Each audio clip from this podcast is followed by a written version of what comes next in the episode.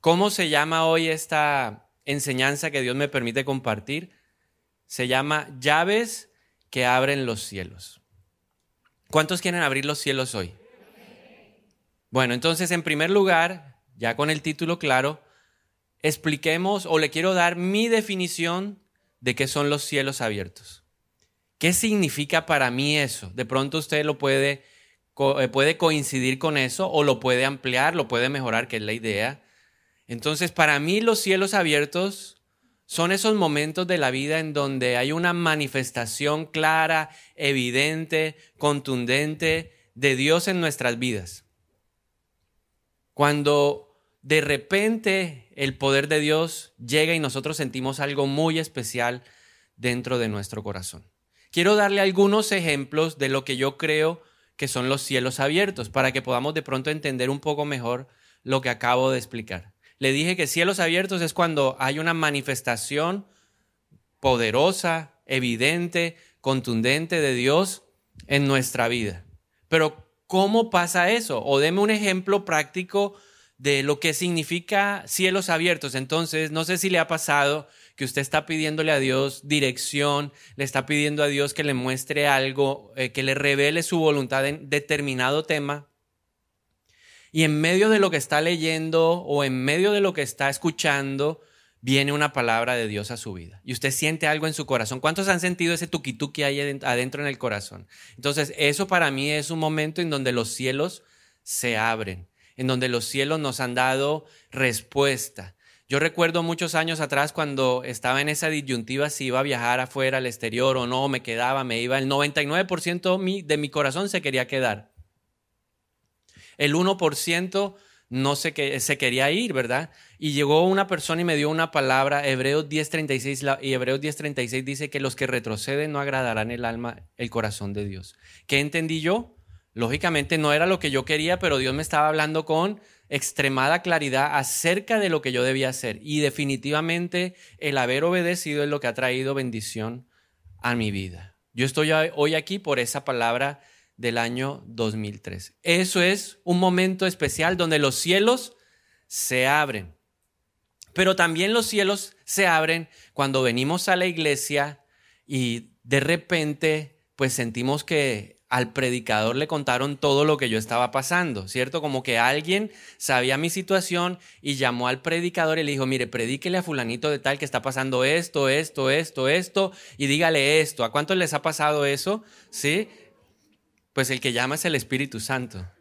Y el que cuenta todo es el Espíritu de Dios. Entonces ahí podemos ver un momento claro, evidente, de lo que son los cielos abiertos. O estamos en la iglesia y se vive un momento especial y estamos orando por algo específico y nosotros sentimos que realmente fuimos tocados, impactados por el poder de Dios. Algo pasa en nuestra vida, lloramos, gritamos, viene revelación sobrenatural, tenemos visiones, sueños o empezamos a hablar en otros idiomas, como dice la Biblia, en las lenguas espirituales.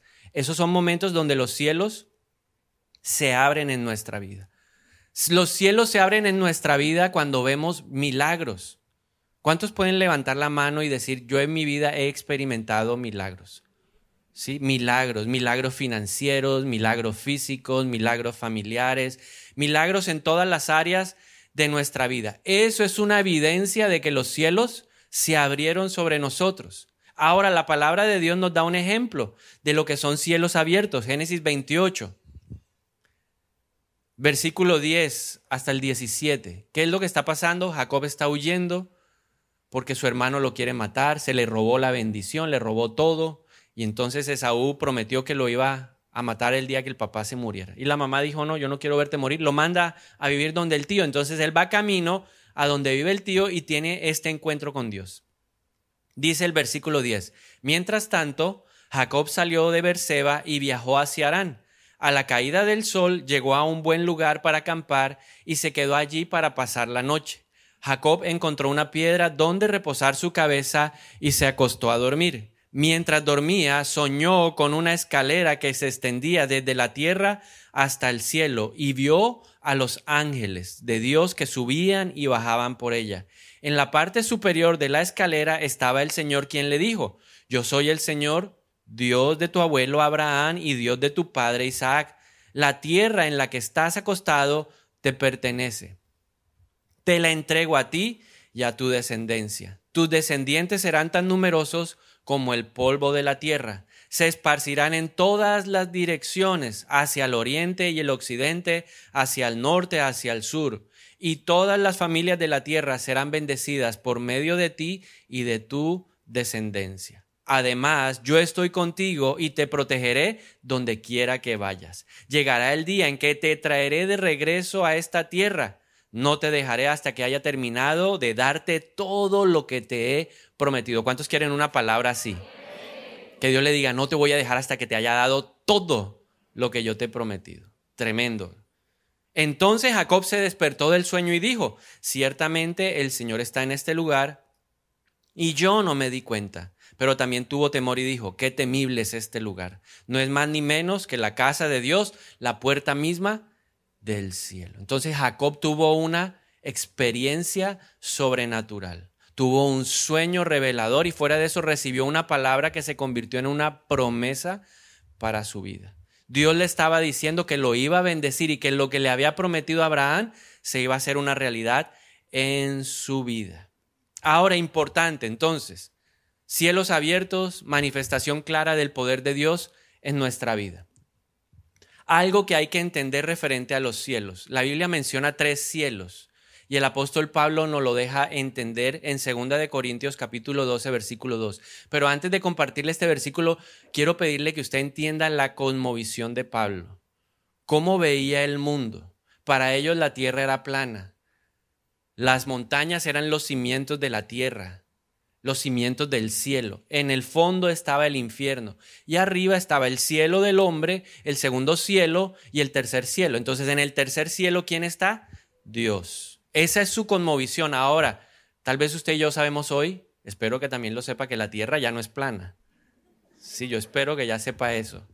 Entonces hay que entender un poquito, pero nos ayuda como que a, en nuestra mente humana a entender dónde está Dios, dónde está el poder de Dios y algo que tenemos que hacer para accesar a ese poder, para que no vayamos a tener ahí errores y malas interpretaciones. Entonces Pablo lo veía de esa manera. Entonces dijo en 2 de Corintios 12:2, hace 14 años fui llevado hasta el tercer cielo. Si fue en mi cuerpo o fuera de mi cuerpo, no lo sé, solo Dios lo sabe. Y tuvo una experiencia con Dios y los cielos se abrieron para él. O sea, tuvo un encuentro con el Señor y pudo ver todo el poder de Dios en su vida y le dio una respuesta muy especial a algo que él estaba viviendo. Entonces, el tercer cielo lo debemos ver o lo podemos ver como el lugar donde Dios reside, el lugar donde Dios permanece. Se diferencia de la omnipresencia porque la omnipresencia es el atributo natural de Dios que le permite estar en todos los lugares. Pero Dios no se revela en todos los lugares. Él está en todas partes, pero no se revela en todas partes. Entonces el tercer cielo es el lugar de revelación de Dios. El tercer cielo es el lugar donde hay poder sobrenatural esperando por nosotros. Lo mejor de Dios está ahí en el tercer cielo. Si hay tercer cielo, es porque entonces también hay un segundo cielo, para que lo entendamos. En el segundo cielo está la región celeste. En el segundo cielo están los demonios, la oposición. Es el lugar donde Satanás tiene cierta autoridad y donde Satanás puede obrar, actuar, interferir en contra de lo que Dios tiene para nosotros. Eso lo vemos en Daniel capítulo 10. Pero antes de explicarle un poquito Daniel 10, permítame decirle que así hay como, como hay tercer cielo y hay segundo cielo, pues también hay un primer cielo. Y el primer cielo es donde usted y yo estamos, donde el hombre puede ejercer su autoridad, su influencia. Lo importante para entender de esto es que Dios tiene influencia sobre todos los cielos. Dios gobierna en el tercero, pero Él puede afectar el segundo y puede afectar el primero. Por eso el apóstol Pablo por eso el Señor Jesús, perdón, nos enseñó ahora y dijo que venga tu reino a la tierra. ¿Cierto que Él nos enseñó ahí en Mateo capítulo 6? Le preguntaron, enséñanos ahora, claro, entonces diga, venga tu reino a nosotros. Dios sí puede impactar este mundo, pero necesita nuestra oración. Entonces, Daniel 10, ¿qué es lo que está pasando? Daniel está orando desde qué lugar? Desde el primer cielo. Ahí estado haciendo un ayuno, ha estado intercediendo y a los 21 días viene una respuesta, una manifestación del poder de Dios. Un ángel con una respuesta le dice, Daniel, desde el primer día en que tú oraste hubo respuesta del tercer cielo, hubo respuesta de Dios. Pero para que esa respuesta llegara, tuvimos que librar una batalla espiritual comandada por el mismo Miguel. ¿En dónde? En el segundo cielo. ¿Y a qué se tuvieron que enfrentar? Pues la Biblia dice, habla en referencia a una fuerza espiritual llamada el príncipe de Persia. Entonces ahí vemos ejemplificado lo que significan los cielos. Entonces, el cielo abierto es que el poder de Dios pasa, traspasa los cielos y llega hasta donde nosotros estamos. Entonces se manifiesta el poder de Dios. ¿Cuántos quieren que el poder de Dios se manifieste en su vida? Entonces, lo primero que hay que hacer es no haga lo que le voy a decir que no hay que hacer. ¿Usted quiere que el poder de Dios se manifieste en su vida? ¿Ustedes quieren que se manifieste en su vida? ¿Y ustedes? ¿Y ustedes? Entonces, no vaya a hacer esto. Mira el de al lado, dígale, no vaya a hacer esto. Porque este es un error o lo que le voy a compartir son dos cosas que no debemos hacer para tratar de abrir los cielos.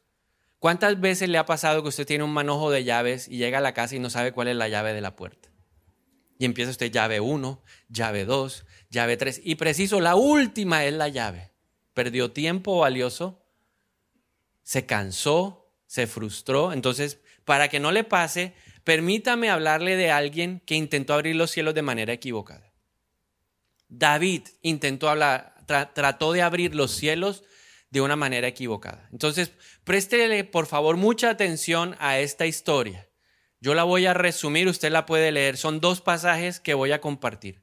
El primer pasaje está en Primera de Samuel capítulo 4 y va hasta el capítulo 7, versículo 2.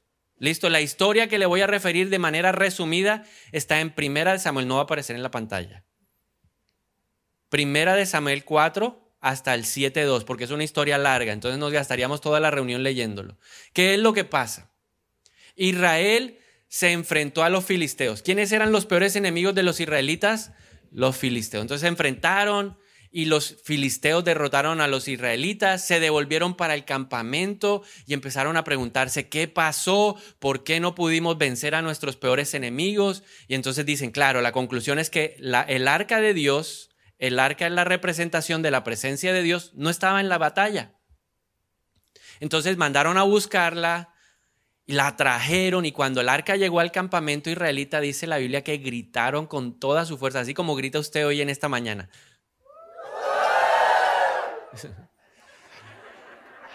Señor. Disculpen los que están allá conectados. Así como gritan ellos. Solo él. Bien. Listo. Entonces él era el que estaba en la batalla.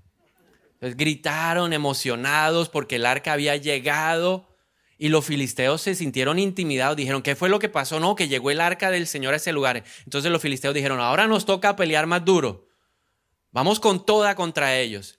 Y la Biblia dice que se generó la batalla, pero lo que los israelitas no sabían era que la presencia de Dios se había ido hacía rato. Y el Señor los dejó solos y perdieron. Y en medio de la, de la, derrota se llevaron el arca. Los filisteos se llevaron el mejor botín de guerra y se lo llevaron para su tierra. Y cuando el arca llegó, llegó al templo del dios de ellos que se llama el dios Dagón. Y la pusieron al lado del dios Dagón y al día siguiente se levantaron y el el demonio ese tenía la cabeza en el piso.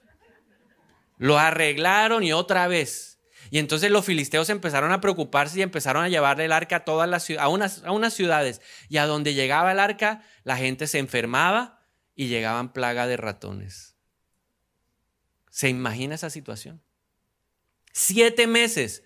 Y los filisteos se aburrieron y dijeron, vamos a ver, si esto es del Dios de Israel, nos vamos a dar cuenta hoy. Entonces armaron una carreta, cogieron dos vacas, montaron el arca, pusieron una ofrenda, ¿cierto? En oro, hicieron una réplica de los tumores eh, que, invadían a la gente, de las ratas que habían en las ciudades, las montaron en el arca y se pusieron a ver, si coge camino a Israel, sabemos que fue el Dios de ellos. Y efectivamente la carreta, las vaquitas llevaron el arca a dónde? A Israel. La gente cuando en Israel recibió el arca se puso feliz, pusieron el grito en el cielo como ustedes. Ahora sí. Y gritaron, y hubo unos imprudentes que les dio por abrir la tapa del arca y mirar adentro y se murieron. Ah. Y entonces la gente dijo, no, no, el arca no, no la podemos tener aquí. Y se la mandaron a la casa de un señor llamado Abinadab. Y allá el arca estuvo 20 años. Listo, entonces ahí terminamos Primera de Samuel 4 del 7 al 2. Ahora saltamos 20 años después y vamos a ir a Segunda de Samuel capítulo 6. ¿Cuántos años estuvo el arca allá en la casa del señor Abinadab? 20 años. Y entonces un día David, cuando ya era rey de todo Israel, dijo, yo voy a traer el arca a Jerusalén. Yo quiero que la presencia de Dios esté cerquita de mí. Yo me quiero levantar, quiero bañarme y quiero ir corriendo a adorar al Señor porque no hay nada. David dijo que él quería estar todos los días en la casa de Dios, ¿cierto? David dijo que a él le encantaba estar en la casa, que él prefería ser el portero en la casa de Dios que tener un palacio. Entonces ya usted puede imaginarse cómo es el corazón de David. Entonces David dice, voy a traer el arca. Y entonces eh, armó una carreta, llegó a la casa de Abinadab, montaron el arca y empezó a hacer sacrificios. E iban, iba todo muy bien. El camino, según los expertos, según los eruditos, era un camino entre 16, 12 a 16 kilómetros. Y entonces David va feliz y de repente el arca tuvo un tropiezo, se tropezó con una piedra eh, la carreta y el arca que se empezó a caer. Y un personaje, uno de los que vivía en la casa de Abinadab, le metió la mano. ¿Cómo se llama ese personaje? Usa. Le metió la mano. ¿Y qué pasó? Cayó ahí. Y David dijo, no puede ser. ¿Qué vamos a hacer con el arca? Entonces se llevaron la, el arca para la casa de un señor llamado Obededón. Pregúntele al de la, ¿cómo es que se llama? Obededón. Entonces se llevaron el arca, David se regresó para Jerusalén frustrado, triste, aburrido. Y a los tres meses le dijeron a David, oiga David, ¿sí sabe? La presencia de Dios se manifestó en la casa de Obededón. O sea, en la casa de Obededón había qué? Cielos abiertos. Ahí hay una, eso mire, bendición tras bendición. Esa gente está siendo prosperada en todo. Y David dijo, Dios ha abierto los cielos y decidió ir a buscar nuevamente el arca. Pero esa vez ya no la buscó de la misma manera. La primera vez utilizó una carreta. Y eso nos enseña las dos cosas que no debemos hacer. Ya le conté la historia. Ahora le quiero decir lo que David hizo equivocadamente tratando de abrir los cielos. Esta llave no las debe usar. Primera llave, la lógica. Y le voy a explicar cuál es el error de la lógica. La lógica. ¿Qué fue lo que dijo David? Si la vez pasada la carreta funcionó, esta vez la carreta también tiene que funcionar. La lógica decía que era más fácil llevar, la llevar el arca en una carreta que llevarla como decía Dios. Porque Dios le había dado un mandato al pueblo de Israel y le había dicho, los israelitas van a llevar el arca sobre los hombros de los levitas. Son dos maneras diferentes. Entonces, la lógica, lo que te hace creer que es más fácil, te lleva a que tú le pidas a Dios que se ajuste a tus métodos. Es que Dios se tiene que manifestar así. Es que Dios tiene que abrir los cielos así. Es que no hay otra manera. Y yo le cuento mi testimonio. Y para que vea usted cómo el diablo también utiliza las prédicas para engañarlo a uno. Porque cuando hay error en uno, el diablo le tergiversa a uno la palabra. Entonces yo oí una prédica y el predicador decía, todos tenemos una senda diferente para encontrarnos con Dios. Ahora yo creo que sí, hay unas sendas que son más, más evidentes para nosotros, pero Dios tiene una manera de encontrarse con nosotros. Desde que yo escuché esa prédica, entonces dije, Dios tiene que acomodarse a mi manera.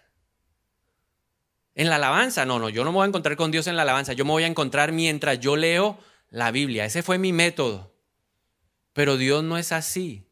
Dios no opera así. Dios no tiene por qué ajustarse a mi manera, a mi método. La Biblia dice que Dios es espíritu y Él busca a la gente que tenga encuentros con Él a través del espíritu. Para acercarse a Dios necesitamos creer que Él existe. Para tener encuentros con Dios necesitamos ser espirituales. Por eso la Biblia dice que el que es espiritual lo puede discernir todo. Cuando uno es carnal, cuando uno es rebelde, cuando uno es terco, cuando uno dice yo no voy a llegar a la adoración como lo hacía yo, porque esa no es mi senda, yo calculaba, decía, empiezan a las 9, yo llego a las 9 y 20. Ya cojo la última canción como para que me vean ahí, pero a mí es en la palabra. Y Dios me dijo, no es como tú quieres. Dios nos da en su palabra dirección de cómo abrir los cielos. Entonces no es como yo quiero, no es como yo pretendo. Recuerde, Dios no se tiene que ajustar a usted. Usted tiene que ajustarse a Dios a los métodos de Dios, a los modelos de Dios. Entonces la lógica no sirve. Y el segundo error es la ley del menor esfuerzo. Sí, David dijo, una carreta. Es más fácil la carreta, pesa menos, los que se cansan son los bueyes, los que se cansan son eh, las vacas, ellos tienen la fuerza, la potencia necesaria. Pero imagínese 16 kilómetros con un arca que pesaba. ¿Cuánto pesaba? No sé, pero piense, era en madera maciza de acacia estaba recubierta de oro, tenía una tapa gruesísima de oro y encima de la tapa estaban dos ángeles. ¿Pesaba o no pesaba? Yo me imagino un bulto de cemento, ¿cierto? Si pesa 50 kilos y uno no puede, ¿cuánto pesará esa, cuánto pesaría el arca? Entonces David dijo, no, la más fácil, la carreta. Y así somos nosotros, la más fácil. ¿Cierto? Hagamos las cosas más fácil es que Dios abra los cielos más fácil de la manera más fácil. Entonces la iglesia anuncia, vienen los profetas y ese día la iglesia vea, yo se lo digo porque hay personas que yo solo la vea, las veo de profeta en profeta. Oiga, y ese día llegan hasta temprano. Yo digo, y se, y, y pasa el profeta y lo cogen, lo quieren coger, abrazar. A mí, a mí, a mí, a mí. Tengo una palabra, esa es mía, esa es mía. ¿Por qué? Porque les gusta lo fácil. Reunión de profetas, fácil. Queremos llenar la iglesia, fácil. Haga una reunión de qué? De milagros. Hágale bombos y platillos y verá a ver si la gente no viene. ¿Por qué? Porque nos gusta lo fácil. Reconózcalo y levante la mano y diga, sí, a mí me gusta lo fácil. ¿Sí? Nos gusta lo fácil. Nos gusta lo fácil. Nos gusta usar la unción de otro para que se abran los cielos. Líder, ¿será que usted puede orar por mí? Que Dios haga algo en mi vida. Mamá, ¿será que puede orar por mí? Hay muchos que están arrimados a las esposas y le dicen que la, unción de mi esposa abra los cielos. Dígale, vago, flojo. ¿Por qué? Porque no queremos pagar un precio. Y David aprendió de eso. Su primer intento fue un intento fallido, fracasó, porque usó la lógica de este mundo y porque usó que el facilismo. Por eso no pudo ver los cielos abiertos. Pero cuando él vio que en la casa de Obededón algo había pasado, él dijo, yo voy a reflexionar, yo voy a recapacitar. Y es lo que esperamos que pase hoy. La gloria de Dios tiene un precio. Usted quiere cielos abiertos, hay que pagar un precio pasar de la unción a, la gloria implica esfuerzo. Usted puede vivir toda la vida ahí con la muleta del pastor, la muleta del tío, la muleta de la mujer, la muleta del papá. Pero Dios no quiere eso. Dios quiere que usted viva en la dimensión de gloria. ¿Qué nos ha prometido el llevarnos de gloria en gloria? ¿Cuántos quieren vivir de gloria en gloria? ¿Cuántos quieren declarar que en su vida la gloria postrera es mayor que la gloria primera? Pero necesitamos que esfuerzo, esfuerzo. A Dios le encanta la gente que se esfuerza. Él se lo dijo a Josué. Josué, vas a, vas a tener la victoria, pero tienes que ser qué? Fuerte y valiente. Esfuércese. A Dios le encanta la gente que se esfuerza, porque cuando usted se esfuerza en lo espiritual, usted le está dando valor a las, a las herramientas espirituales de Dios. Y Dios valora eso. Y la Biblia dice que quien, Dios, a quien honra a Dios, Dios lo honra. Por eso a Dios le encanta la gente que está ahí que dándole transferencia de valor. Cuando usted le da valor a lo espiritual, hay recompensa en lo natural. Voy a repetírselo. Cuando usted le da valor a lo espiritual, hay recompensa en lo natural. O sea, cuando usted valora el tercer cielo y lo que hay en el tercer cielo, todo lo bueno del tercer cielo viene a dónde? Al primer cielo. Porque Dios es así, Dios es galardonador de los que lo buscan. Dios es galardonador del que le entrega lo mejor de su corazón al corazón de Dios. En el segundo intento, David llevó el arca en los hombros de los levitas. Pensemos, ¿cómo fue el proceso? Dice la Biblia que montaron el arca en los hombros de los cuatro levitas y empezaron a caminar. Dieron seis pasos. Uno, dos, tres, cuatro, cinco, seis. Y ahí le dijo David, quieto todo el mundo y los tipos con el arca aquí. Vamos a hacer un sacrificio. ¿Cuánto tiempo toma hacer un sacrificio? Y mató al toro y lo ofreció y allá el sacerdote hicieron todo y los, los levitas ¿cómo estaban? ¿Cuántos han temblado cargando algo? Sí, el viernes mi hijo pidió algo y yo llevaba dos platos de comida. Y yo iba, Dios mío, rápido, Señor. Y no caminé sino 50 metros. Caminaron 12 kilómetros así. Seis pasos, sacrificio. Seis pasos, sacrificios. ¿Cómo llegaron esos tipos?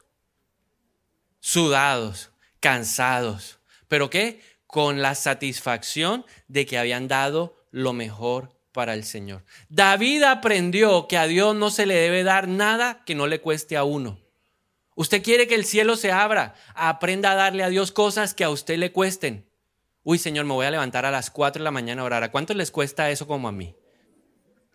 Uy, pero es que, uy, es que a las 4 ese líder es muy exagerado, exagerado. Póngalo a las 6. Pero usted le va a hablar a su carne y le va a decir, no le voy a dar a Dios algo que no me cueste. David por allá cometió un error y el profeta le habló y le dijo, vaya, preséntele un sacrificio al Señor allá eh, en, la, en la colina de Araúna, vaya, vaya. Y llegó David allá y el tipo le dijo, no, todo esto es suyo, ¿qué es lo que necesita? Viene a ofrecerle un sacrificio a Dios, coja, esta tierra es suya, ahí está el, el, animal, ahí hay madera. ¿Y qué le dijo David? Segunda de Samuel 24, 24. Pero el rey le respondió a Araúna, no insisto en comprarlo y esto es lo que yo quiero que usted se lleve en su corazón. No le presentaré a Dios o no le presentaré ofrendas quemadas al Señor mi Dios que no me hayan costado nada. Usted quiere cielos abiertos, aprenda que abrir los cielos tiene un precio. Aprenda, llévese eso y diga, Señor, yo entiendo hoy que tengo que hacer algo para que los cielos se abran sobre mi vida. ¿Sabe por qué me dieron a mí esa palabra? Porque yo estaba ayunando. Yo estaba con esa pastora orando ahí diciéndole, pastora, ¿qué es lo que tengo que hacer? Yo no me quiero ir, pero que sea la voluntad de Dios. Y ese día a las 3 de la mañana me llamó mi hijo, mi hijo, le tengo la palabra.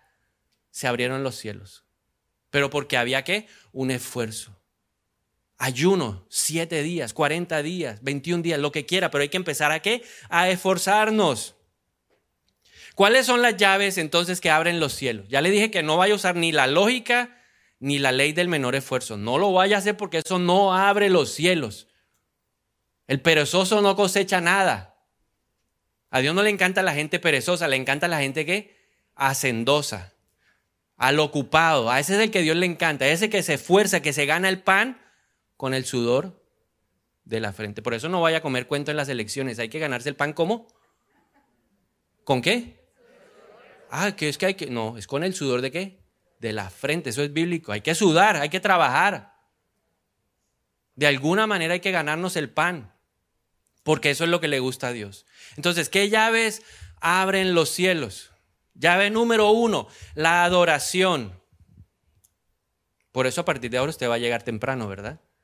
Porque usted entiende que, y no hay nada más poderoso que la adoración congregacional. La unión de esfuerzos que abren el cielo.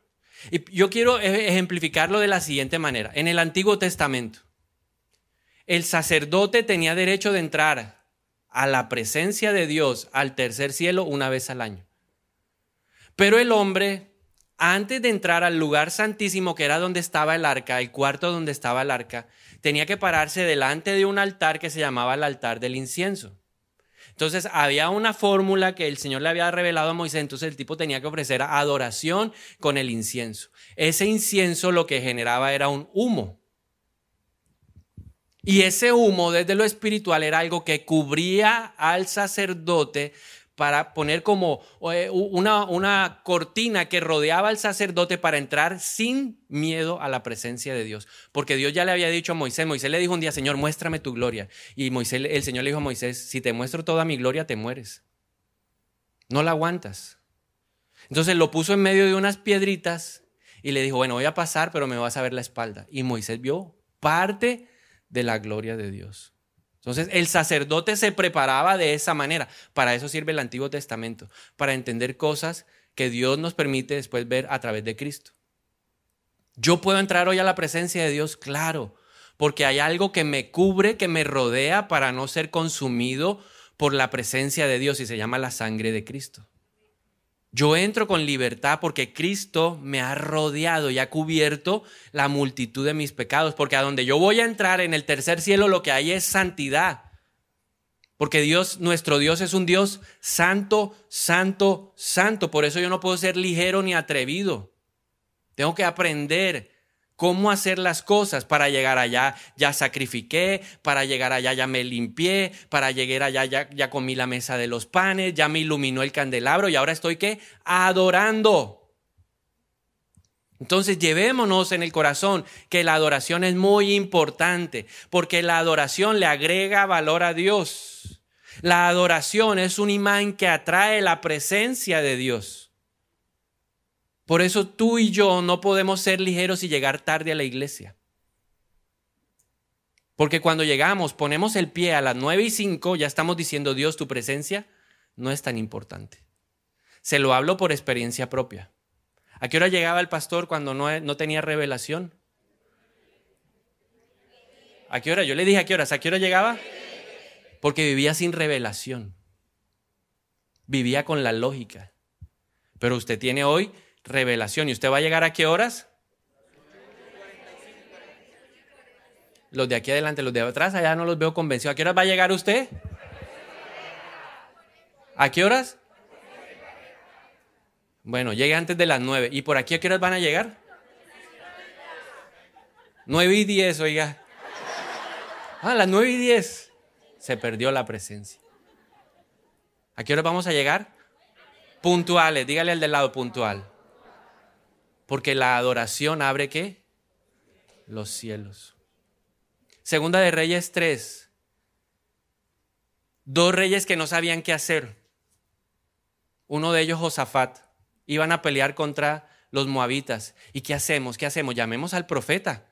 Y llegó el profeta Eliseo y dijo, voy a profetizar, pero porque estás tú, Josafat. Porque el rey de Israel malo es y el rey de Edom malo es. ¿Y qué fue lo que pidió él? Un adorador. Tráigame un adorador. Y se pusieron a adorar, a adorar, y luego vino que la palabra del Señor. Si usted le da trascendencia a este momento, le garantizo que los cielos se van a abrir. No repita el error mío. Perdí cuatro años por no entender eso. Hoy comprendo que la adoración es importante.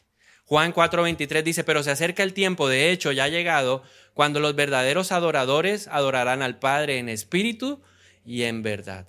El Padre busca personas que lo adoren en esa manera. ¿Cómo adorar al Padre? En espíritu. Nos unimos, cantamos. Si usted no se sabe la canción, cierre los ojos y medite en ella y deje que baje a su corazón. Porque nos encanta ver cómo lo hace el otro.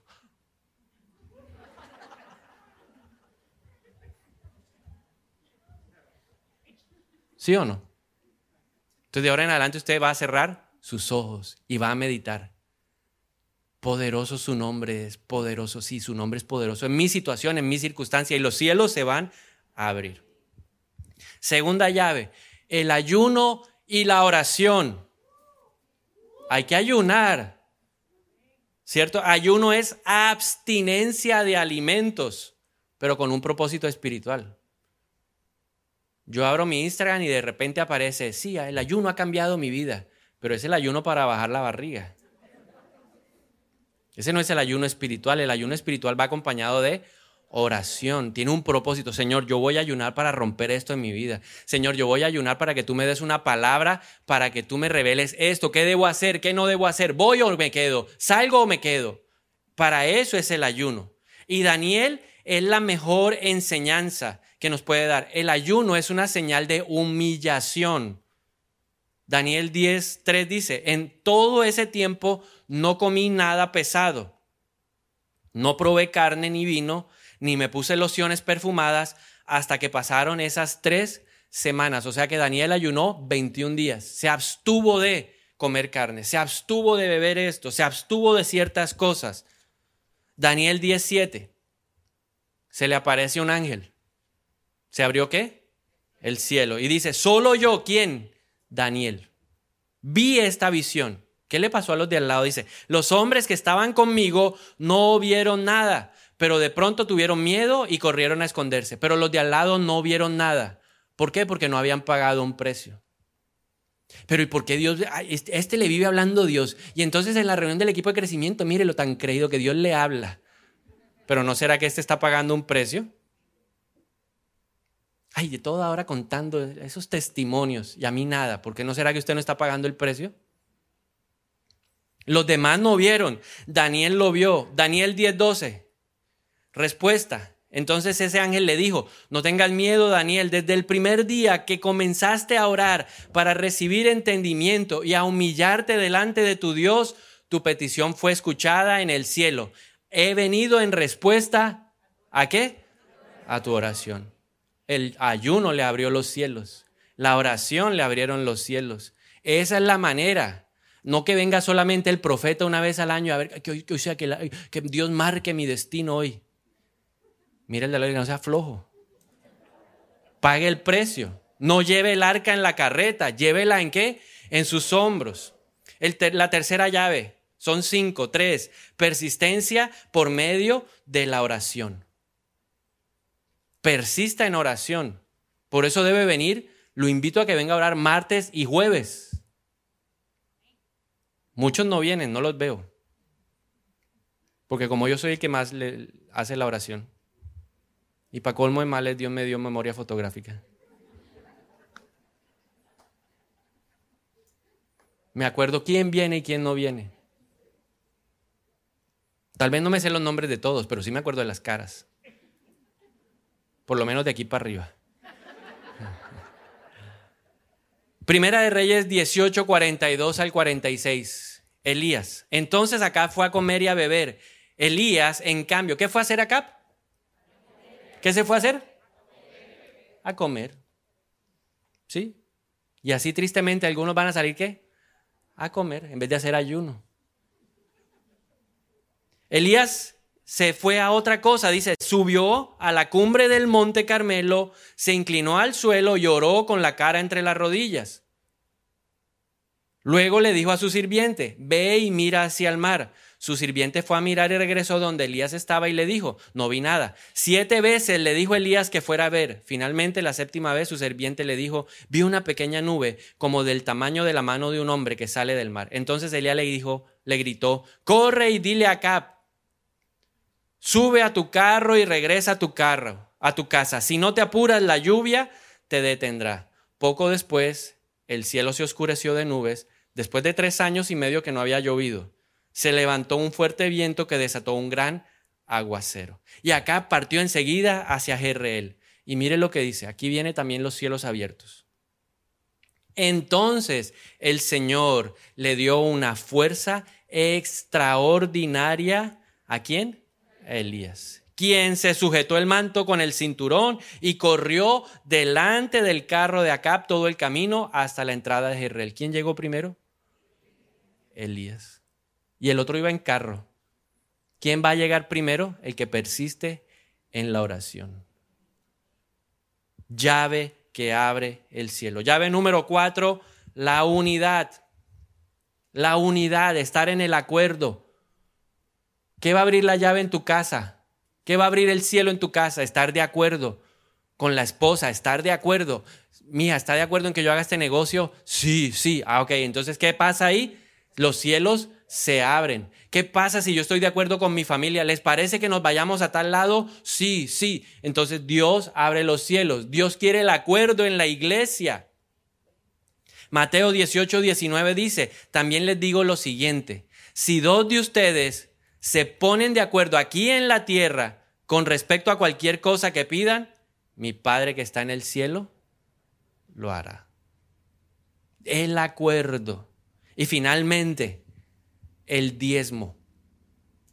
Llave que abre los cielos, el diezmo. ¿Por qué? Porque es un principio de honra a Dios. Malaquías 3:10 dice, traigan todos los diezmos al depósito del templo para que haya suficiente comida en mi casa. ¿A dónde se traen los diezmos? A la casa de Dios. Y lo que pase de ahí en adelante es responsabilidad de quién? Del administrador de la casa. Usted cumpla. Y verá, mire, dice, si lo hacen, dice el Señor de los ejércitos celestiales, les abriré las ventanas de los cielos. ¿Cuántos han visto ventanas abiertas en su vida? Y yo no entiendo por qué. Porque el Señor dos versículos antes le dijo al pueblo, ustedes son unos ladrones. O sea, no, no lo voy a tomar personal. Yo solamente le estoy diciendo lo que dice Malaquías 3.8. El pueblo dijo, ¿y en qué te hemos robado, Señor? Y Dios le dijo, ustedes me han robado aunque no me han dado los diezmos. No me han dado las ofrendas que son mías. Principio de honra. Proverbios capítulo 3, versículo 9 al 10. Honra al Señor con tus riquezas y con las primicias de todos tus frutos. Así tus graneros estarán llenos con abundancia y tus lagares rebosarán de qué? Vino nuevo. Amén. Entonces, no haga, recuerde, no haga lo que David hizo inicialmente. No use la lógica. Dios tiene que ajustarse a mi método. No. Soy yo el que se ajusta al método de Dios. No es la manera fácil. Hay que pagar un precio para ver la gloria del Señor. ¿Cuáles son las cinco llaves que abren las ventanas de los cielos? ¿Cuáles son las cinco llaves que abren el cielo en nuestra vida? Llave número uno, la adoración. Entonces vamos a llegar a qué horas? Temprano. Cuando había que inscribirse llegaban a las siete y media. Y uno, no, no, todavía no. Y la gente, no, sí, sí, sí, porque como el cupo era peleado. Pero como ya hemos ido flexibilizando, entonces, no, ya, relajado. Pero usted ya sabe que ya no puede ser relajado. Usted va a entregarle a Dios qué? Lo mejor. Me cuesta levantarme para llegar a las nueve en punto. ¿Qué mejor sacrificio de qué? Señor, me levanté porque quiero ir a tu casa, quiero adorarte, quiero recibir la bendición tuya, quiero expresar quién eres tú para mí, eres lo mejor. Y en ese momento le aseguro que las ventanas de los cielos se abrirán. Llave número dos, ayuno y oración. Estamos haciendo un ayuno martes, miércoles, jueves por Colombia todo el mes de marzo. Si usted quiere recibir la guía del ayuno, yo le voy a invitar allá abajo con el grupo de bienvenida. Hay una persona en el punto de información. Déjenos su teléfono.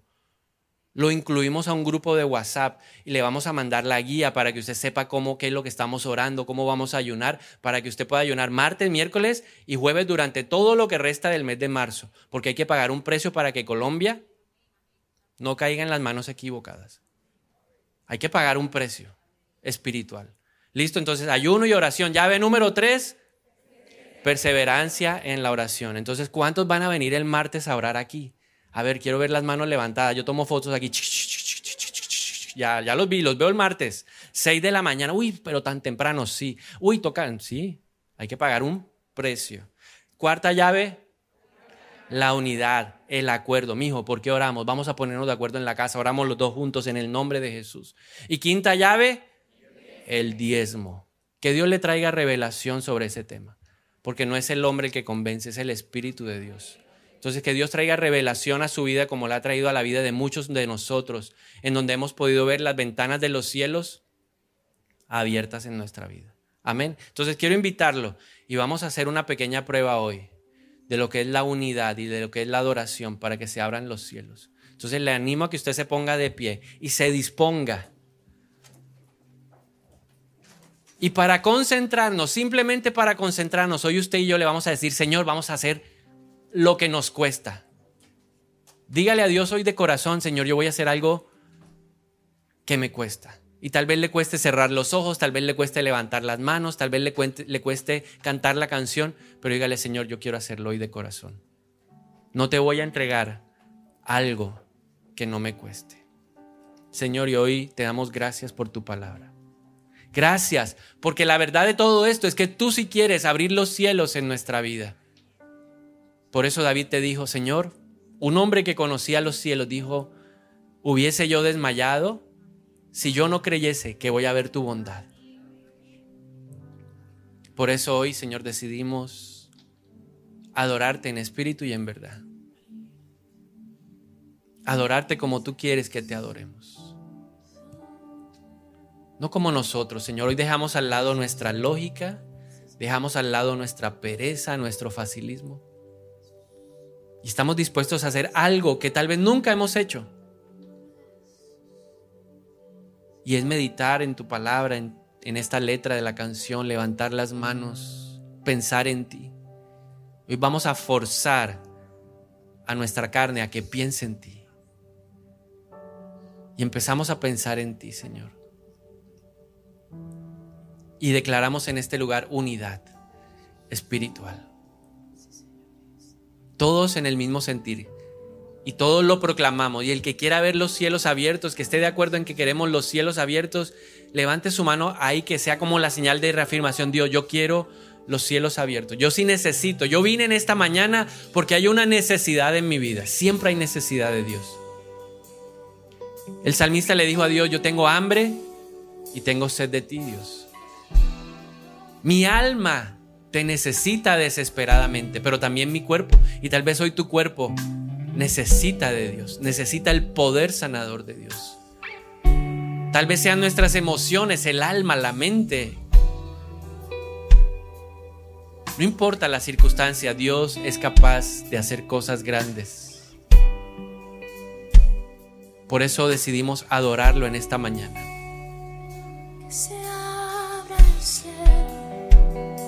Muévete, Señor, venga aquí tu rey.